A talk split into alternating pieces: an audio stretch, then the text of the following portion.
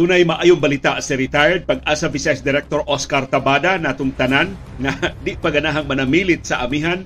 Ni balik ang amihan dinhi sa atong syudad ug sa probinsya sa Subo karong adlaw og mulungtan ni hangtod ugma. Kadiyot ra kaayo.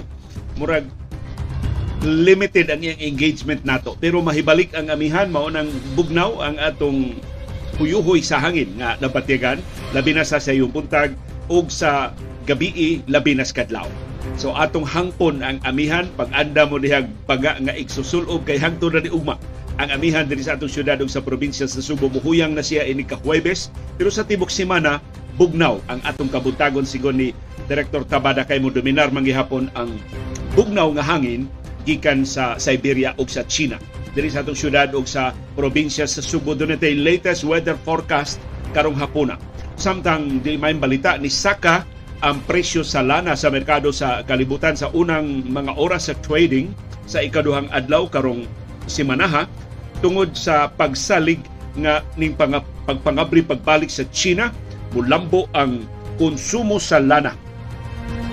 Pakarebound ang konsumo sa lana human sa pagpanira sa China tungod sa restrictive kaayo nga COVID-19 restrictions sa niaging kapin sa tuto ka tuig Karong hapon na sab atong isgutin kining auhag ni Senador Risa Hontiveros nga i-blacklist katong tuto ka mga sugar importers nga klarong gipaboran sa Malacañang.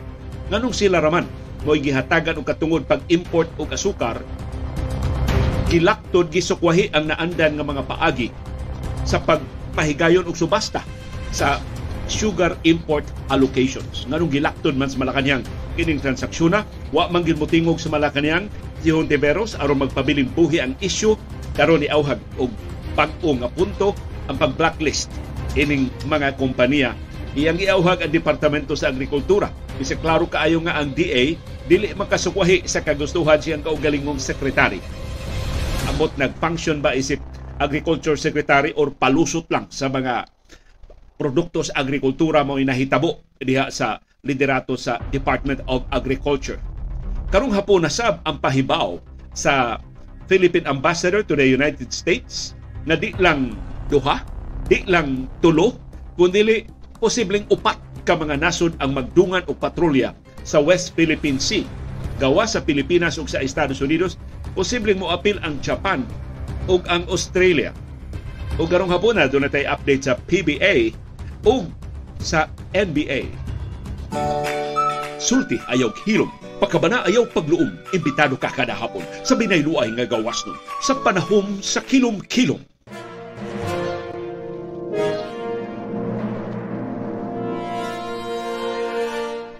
Live gikan sa Bukirang Barangay sa Kasili sa Konsolasyon. Kumusta ang inyong kahimtang sa panahon? Gipasaligan tang Direktor Tabada nga mas bugnaw ang atong temperatura kaysa nangagi nga mga adlaw karong adlaw, Martes hangtod ugma Miyerkules kini tungod sa pagbalik sa amihan ang northeast monsoon. Nga ni li natong kadiyot na wa ra sabdayon karon ni balik na og magpabilinsod sa duha ka adlaw dinhi sa atong syudad ug sa probinsya sa Subo. Ang Metro Manila ubos gihapon sa northeast monsoon ubang bahin sa Luzon ubos gihapon sa northeast monsoon. Gawas sa Subo makabatyag sa bugnaw nga hanging amihan ang Bohol, ang Negros Oriental ug ang Sikihor. Sa tuba ang tibok Central Visayas ug ang tibuok Eastern Visayas, ang Leyte, Southern Leyte, Biliran, Samar, Northern Samar ug Eastern Samar. Correction, Western Visayas. Ang Eastern Visayas share line karon. So naa nila ang panagtagbo sa init nga hangin gikan sa Pasifiko ug sa bugnaw nga hangin gikan sa amihan.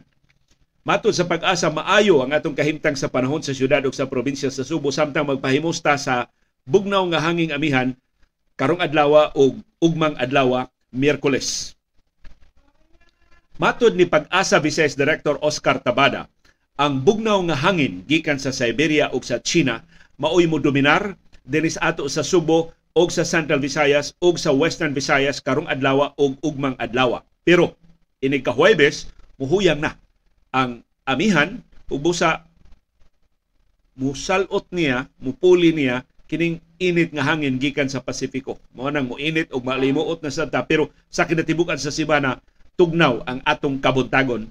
Inig adlaw na lang medyo init og alimuot ang atong mabatyagan. Matod ni Direktor Tabada, kada buntag mas bugnaw, mas ubos ang atong temperatura sa tibok semana tungod kay ni patigbabaw man ang northeasterlies kining bugnaw nga hangin gikan sa Siberia o sa China.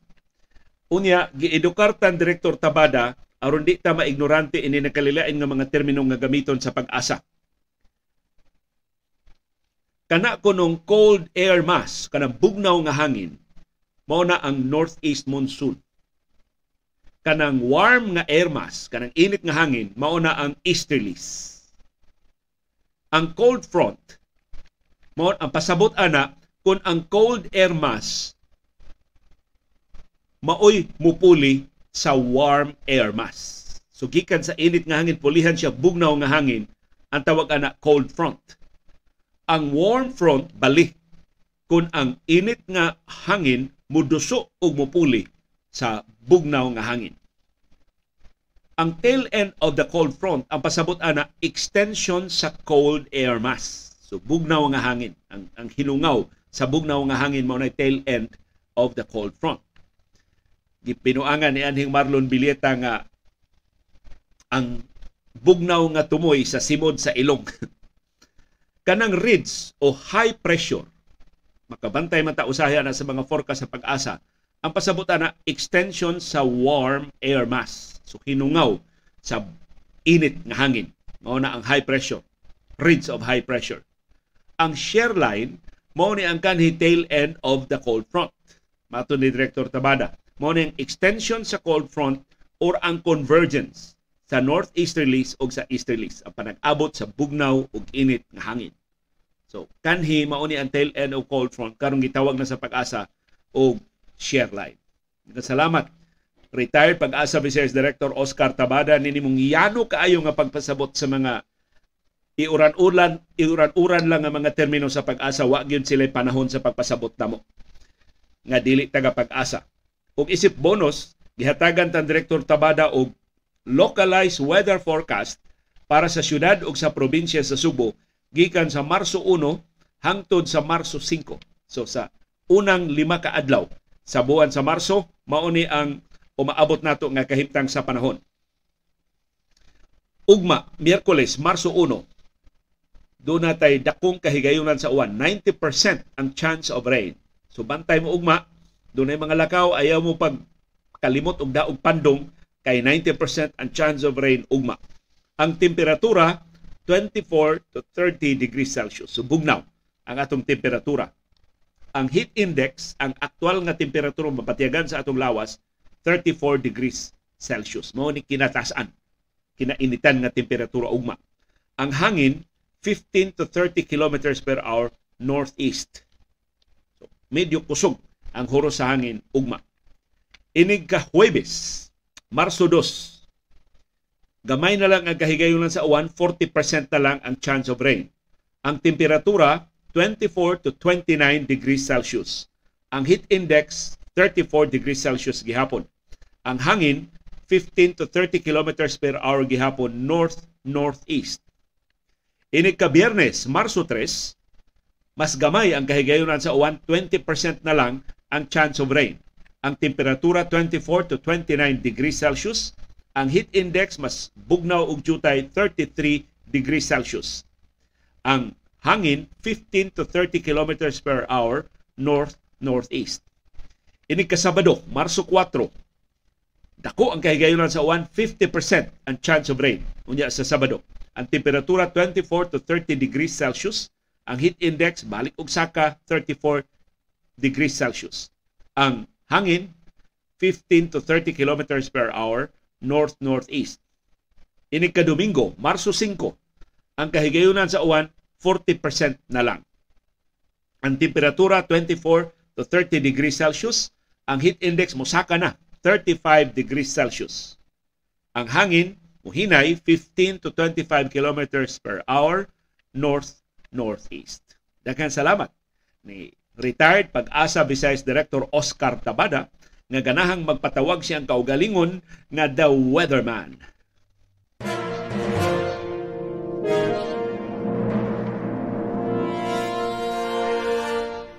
Ang di maayong balita karong hapuna mao ang pagsaka sa presyo sa lana sa world market tungod ni sa paglaom sa solid economic rebound sa China. Kay sigon sa mga negosyante, sa mga oil traders, pasiunang economic data nga ila nakuha gikan sa China, ni dako ang lambo sa ekonomiya sa China sa buwan sa Pebrero karong tuiga. So mo nakapadasig nila nga kung mobaskog na gyud ang ekonomiya sa China, mudako ang iyang konsumo sa lana.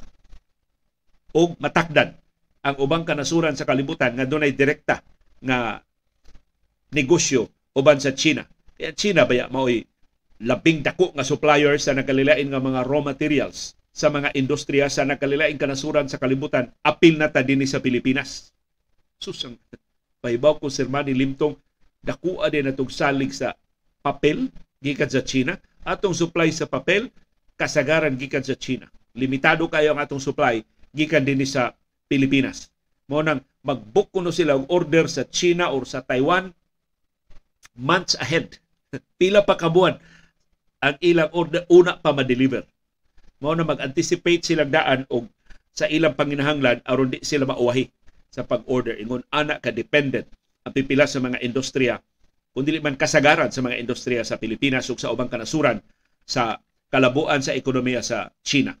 Kining optimism nga mubaskog pagbalik ang ekonomiya sa China nakatabon sa pagsaka sa interest rate sa Estados Unidos nga gipaabot manakod sa interest rate sa ubang kanasuran sa kalibutan nga gikabalakan makapasamot sa kaluya sa ekonomiya sa mas gagmay nga mga nasod sa kalibutan. Og muubos, mupa, mupira pa ubos sa konsumo sa lana diha sa labing dako nga ekonomiya sa kalibutan na mao ang Estados Unidos.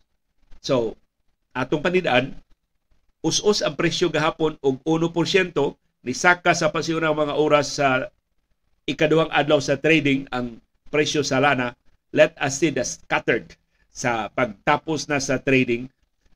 Among ipadangat ninyo ang update sa atong baruganan ugma sa buntag. Puhon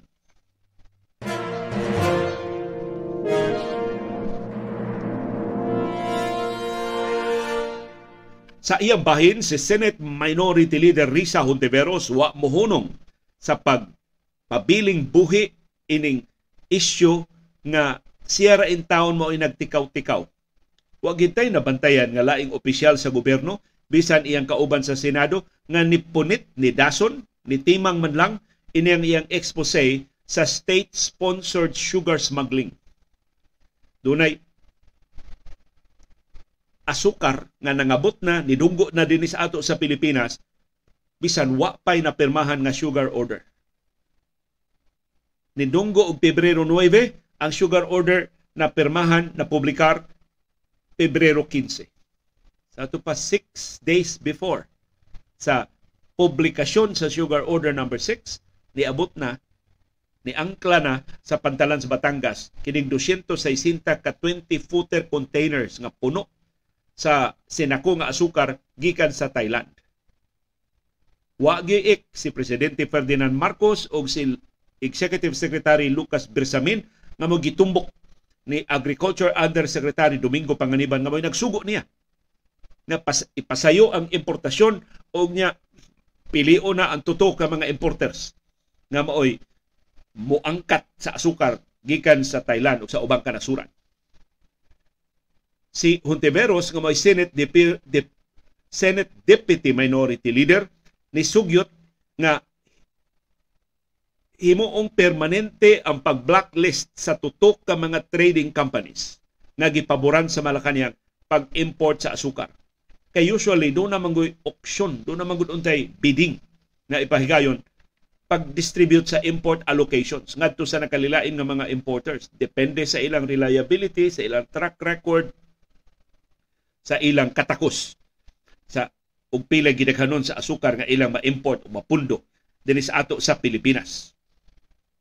Mao nang niingon si Ontiveros sa pagpabor ini tutok ka mga importers ang administrasyon ni Presidente Ferdinand Marcos Jr.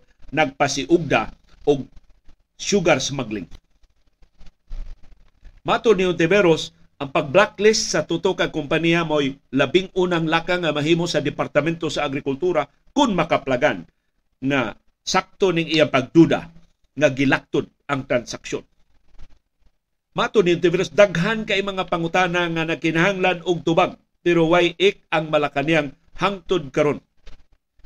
Usas mga pangutana magsentro sa accountability ining tuto ka mga kompanya nga maoy makasipong sa dako kaayong importasyon sa 440,000 metric ton sa asukar tibuok tuig 2023. Ingon si Ontiveros kung nahilambigit kining tuto ka mga kompanya sa anomalya, angayan sila nga i-blacklist dayon sa Departamento sa Agrikultura ug angayan sila pasakaan og mga kasong kriminal ug administratiba aron masilutan sa ilang kalapasan. Si Ontiveros ni pasaka na og resolusyon nga niauhag sa investigasyon sa pag-abot sa 260 ka 20-footer containers sa asukar gikan sa Thailand. Ang Senate Resolution 497 ni Ontiveros wa pa gyud tukia sa bisan unsang komitiba sa Senado. Murag gipasagdan lang nila sa Ontiveros nga mo niya nagtikaw-tikaw ining isyuha. Mato ni Ontiveros kining 260 ka 20-footer container sa asukar wa ni maapil sa sugar order number 6 ug busa technically smuggled kining asukara. Mato ni Ontiveros, iyang gipahinumduman ang iyang mga kauban sa Senado ug ang Malacañang. Ang rason nga nung istrikto kaayo ang atong mga balaod batok sa smuggling sa agricultural products mao ang pagpanalipod sa atong mga mag-uuma pagdepensa sa atong lokal nga mga industriya og pagdili sa hakog nga mga negosyante nga maoy mo corner sa importasyon og magpahimo sa pagtago og pagpaborot sa presyo pag-create og artificial shortage pagmaniubra in other words sa presyo og supply sa asukar. Nung igabot ngadto sa mga konsumidor, perting mahala na sa asukar. Mato ni Tiberos kinala aksyonan sa Senado sa labing dali nga panahon kining maong issue aron sa labing dali nga panahon mapaubos na ang presyo sa asukar ug ubang mga produkto sa pagkaon nga nagsalig sa asukar nga maoy gikinahanglan kada adlaw sa Pilipinhon nga mga pamilya. Hinaot na pabungol-bungol man ang Malacanang ug ang iya mga kauban sa Senado, itang katauhan budason sa auhag ni Ontiveros aron maalingngugan sila o mapugo sa paglihok.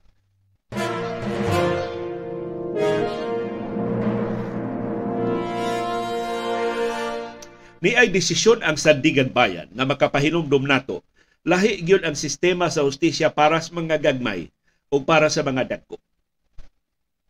Dagko gani mo ikiha, absulto dinhi, absulto dito, bisag unsa na lang mga palusot sa Sandigan Bayan. Pero gagmay ganing ikiha, dali ra kaayong makonbikto bisan unsa ka gamay o kataphaw sa kaso. Gipatigbabaw sa Sandigan Bayan ang pagkapriso sa kanhi barangay kapitan sa Dulag, Leyte. Maabot bang atong sibiya diya sa Dulag? Ang inyong kanhi barangay kapitan gipapriso og wow katuig sa Sandigan Bayan tungod sa illegal nga demolisyon sa kabalayan sa iyang barangay. Ang 5th Division sa Sandigan Bayan mo inipatigbabaw sa pagkakonbikto sa Tacloban City Regional Trial Court ni Jovito Tupas kanhi barangay kapitan sa Dulag sa Leyte. Ang priso gipahamtang sa Tacloban City RTC 6 to 8 years of imprisonment tungod sa paglapas sa Anti-Graft and Corrupt Practices Act. Ang kaso nanukat sa reklamo sa pribado nga mga individual batok ni kanhi barangay kapitan Tupas. Gipasangilan si Tupas nga illegal nga niguba sa ilang kabalayan sa barangay MH del Pilar pinagi sa writ of demolition nga si Kapitan Tupas sa mo iniluwat. Kapitan rin nagbuot-buot sa pagpaguba sa ilang kabalayan.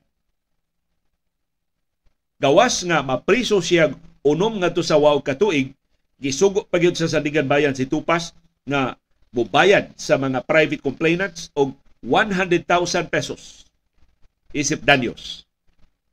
Ang pait pahamtangan si Tupas og silot nga maoy death sentence para sa mga politiko, perpetual disqualification from holding public office. Di na siya kadagan, di na siya matudlo og bisan unsang katungdanan sa gobyerno.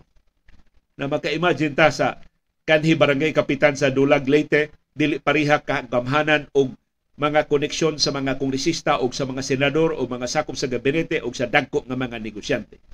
Maybe dili kay mahalon ning iyang abogado way kasukol dito sa Sandigan Bayan. Although atong klarohon maka-apilar pa sa Korte Suprema si kanhi barangay kapitan Jovito Tupas sa Dulag Leyte. Pero tanawa, basta gagmay gani mo ikiha, dali ra kayo ang pagkonbikto sa Sandigan Bayan.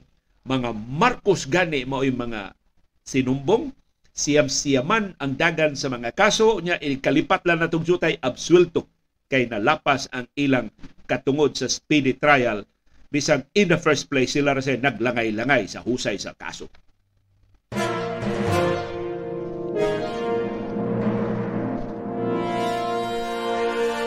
Murag di ganahan ang China inisunod natong balita kay upat kanasod ang gipa abot nga magdungan og patrolya sa West Philippine Sea. Ang nagsabot unta mauraman ang Estados Unidos ug ang Pilipinas. Ningon ang Estados Unidos mo tabang sila sa pagpatrolya aron dili na ibuli, di na gamitan og military grade nga laser ang atong mga sakop in town sa Philippine Coast Guard nga way ikasukol sa China Coast Guard. Na gipahibaw sa uyuan ni Presidente Ferdinand Marcos Jr. kay wa may parintihay ning administrasyon na ang atong Philippine Ambassador to the United States nga si Babes Romualdez ni pahibaw nga gustong moapil sa patrolya ang laing duha ka nasod, namely ang Japan ug ang Australia. Ug niingon si Ambassador Romualdez, nagpadayon karon ang sabot-sabot sa Pilipinas, Australia, Japan ug Estados Unidos aron nga mo appeal sa joint patrol diha sa West Philippine Sea. Matod ni Ambassador Romualdez, lain ning timaan nga mas lig-o na karon ang posisyon sa China, di na siya masiging-siging, di na siya sigaan las mata, di siya mahimong guryo-guryuhon lang sa Beijing sa ilang padayon nga pagpanghasi diha sa West Philippine Sea. Si Ambassador Romualdez na interview sa Reuters news agency ni ingon nga kung madayon kining plano mao ni labing unang higayon nga ang Pilipinas kuyugan sa multilateral maritime patrols sa South China Sea. So di lang duha, di lang tulo, upat yun kanasod ang magpatrolya. Ang Australia ug ang Estados Unidos buwag nga nakigsabot-sabot ni Defense Secretary Carlito Galvez para sa joint patrols tungod sa kabalaka na ang China na sobrahan ra sa iyang pagpanghasi sa ubang karibal niya nga mga claimants sa kabahin sa South China Sea. Pero ang tinuod nga rason, ato naman natuki din he, pero finally doon na economic value nga gi-assign. Ibaw magpilay negosyo sa Estados Unidos, sa Australia, sa Japan, sa Britanya, sa Canada ug ubang kanasuran nga anha moagi sa South China Sea na naglakip sa West Philippine Sea 3.4 trillion US dollars ang balor sa commerce, balor sa negosyo nga muagi diha kada tuig.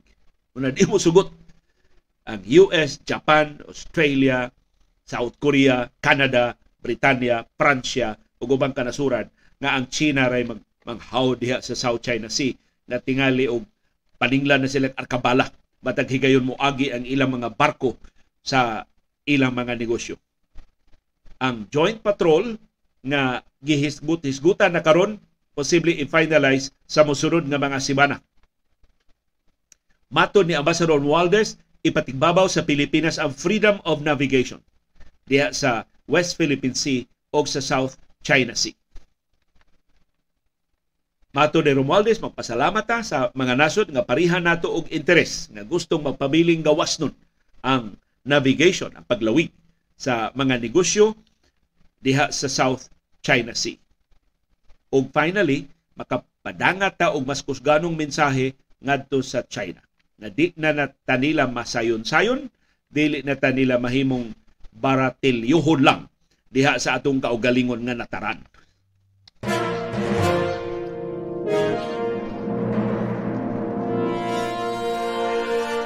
Sa update sa Philippine Basketball Association, ang magdudua sa Phoenix Super LPG maoy gipasidunggan nga Player of the Week. Siya responsable nga nga ang Phoenix bisan ko na apiki sa unang tuto nila kadua ni kalit lang og sud sa playoffs sa PBA Governors Cup. Karon ang Phoenix Fuel Masters maunay naghupot sa solo 8th place. So karga siya sa playoffs kung ipahigayon ang playoffs karong adlaw. Human niya gi-upset ang Converge nga nakasud na sa quarterfinals. Si Encho Serrano maoy gipasidungan nga player of the week. Kay siya maoy naka-score og career best na 28 points sa ilang pagdaog batok sa Converge 106-103. Ang iyang performance batok sa Converge ug sa uban pang kadaugan sa Phoenix mao'y nagkapasimento sa luna ni Serrano sa ilang rotation sa ilang team. ug siya mao'y best player sa PBA Governors Cup sa semana sa Pebrero 22 hangtod sa Pebrero 26. Ang labing higpit nga karibal ni Serrano sa Player of the Week. Citation mao ang laing dominante nga magdudua tungod kay maayos kayo ang iyang labok sa Meralco Bolts nga si Chris Newsom.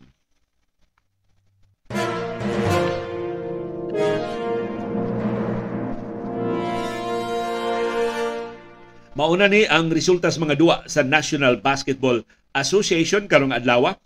Upat raman kadua pero perting ilingigas mga duwa karong adlaw ang Miami Heat ni daog batok sa Philadelphia 76ers pati si kita sa score 101-99 si Jimmy Butler maoy nangu sa kadaugan sa Miami si Gabe Vincent ni score og 14 points si Max Strauss ug si Bam Adebayo dunay tag 13 puntos kada usa si Victor Oladipo ni puno og 11 puntos para sa Heat. Ilang giputol ang upat nila kasunod-sunod nga pildi. Si Joel Embiid mao nangu sa napildi nga Sixers uban ang 27 points. Samtang ang Charlotte Hornets ni daog na sab batok sa Detroit Pistons 117-106.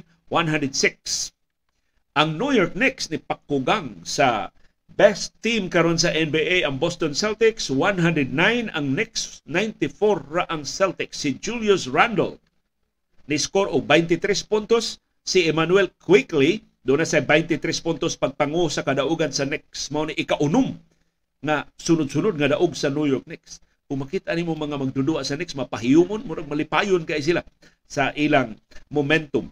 Ikawaw ni nilang daog sa siyam nila kadua ug busa ang next na karon sa ikalima nga luna sa Eastern Conference sa National Basketball Association. Mas maay pag record ang next kay sa Brooklyn Nets.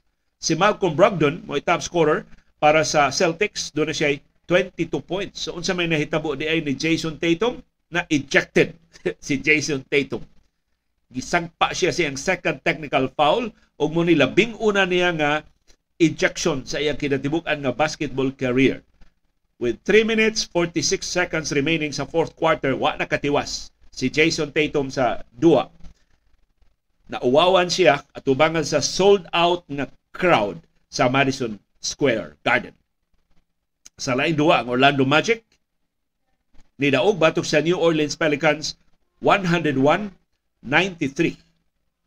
Andi may balita. Mao ang mga injuries sa mga major players sa National Basketball Association.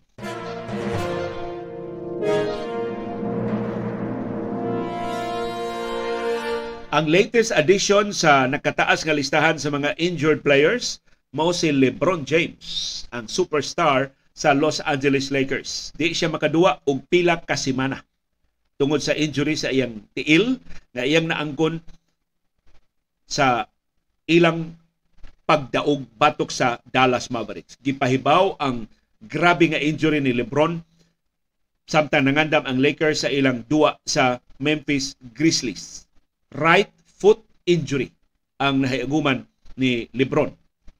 Wa pa mahibaw ang kinatibuk-an nga detalye kay himuon pa ang evaluation karong adlaw. Ang injury mag-require og multiple opinions pero nangandam ng daan ang Lakers na extended ang absence ni LeBron James. Multiple weeks, pila ka semana ang usa sa mga bana-bana na mawagtang si LeBron gikan sa starting lineup sa Los Angeles Lakers. Kining injury ni LeBron hilabihang lisura para sa Lakers kinsa nakabuylo na unta sa ilang rally gikan sa ikadosi nga luna sa Western Conference ngadto sa pagkasud sa playoffs. Human sa duwa kagahapong adlaw, usa na lang kadua ang labaw sa New Orleans Pelicans nga naa sa ikadapo nga luna. Usa og tunga kadua na lang ang labaw sa Dallas Mavericks nga naa sa ikaunom nga luna sa playoffs sa Western Conference. Ang Lakers dunay 29 kadaog batok 32 ka pildi. Mao nang kung mag-playoffs karon di sila masud. Doon na sila 21 kadua nga nahibilin. Wa mahibaw eh kung pila kadua ang maabsinan ni Lebron.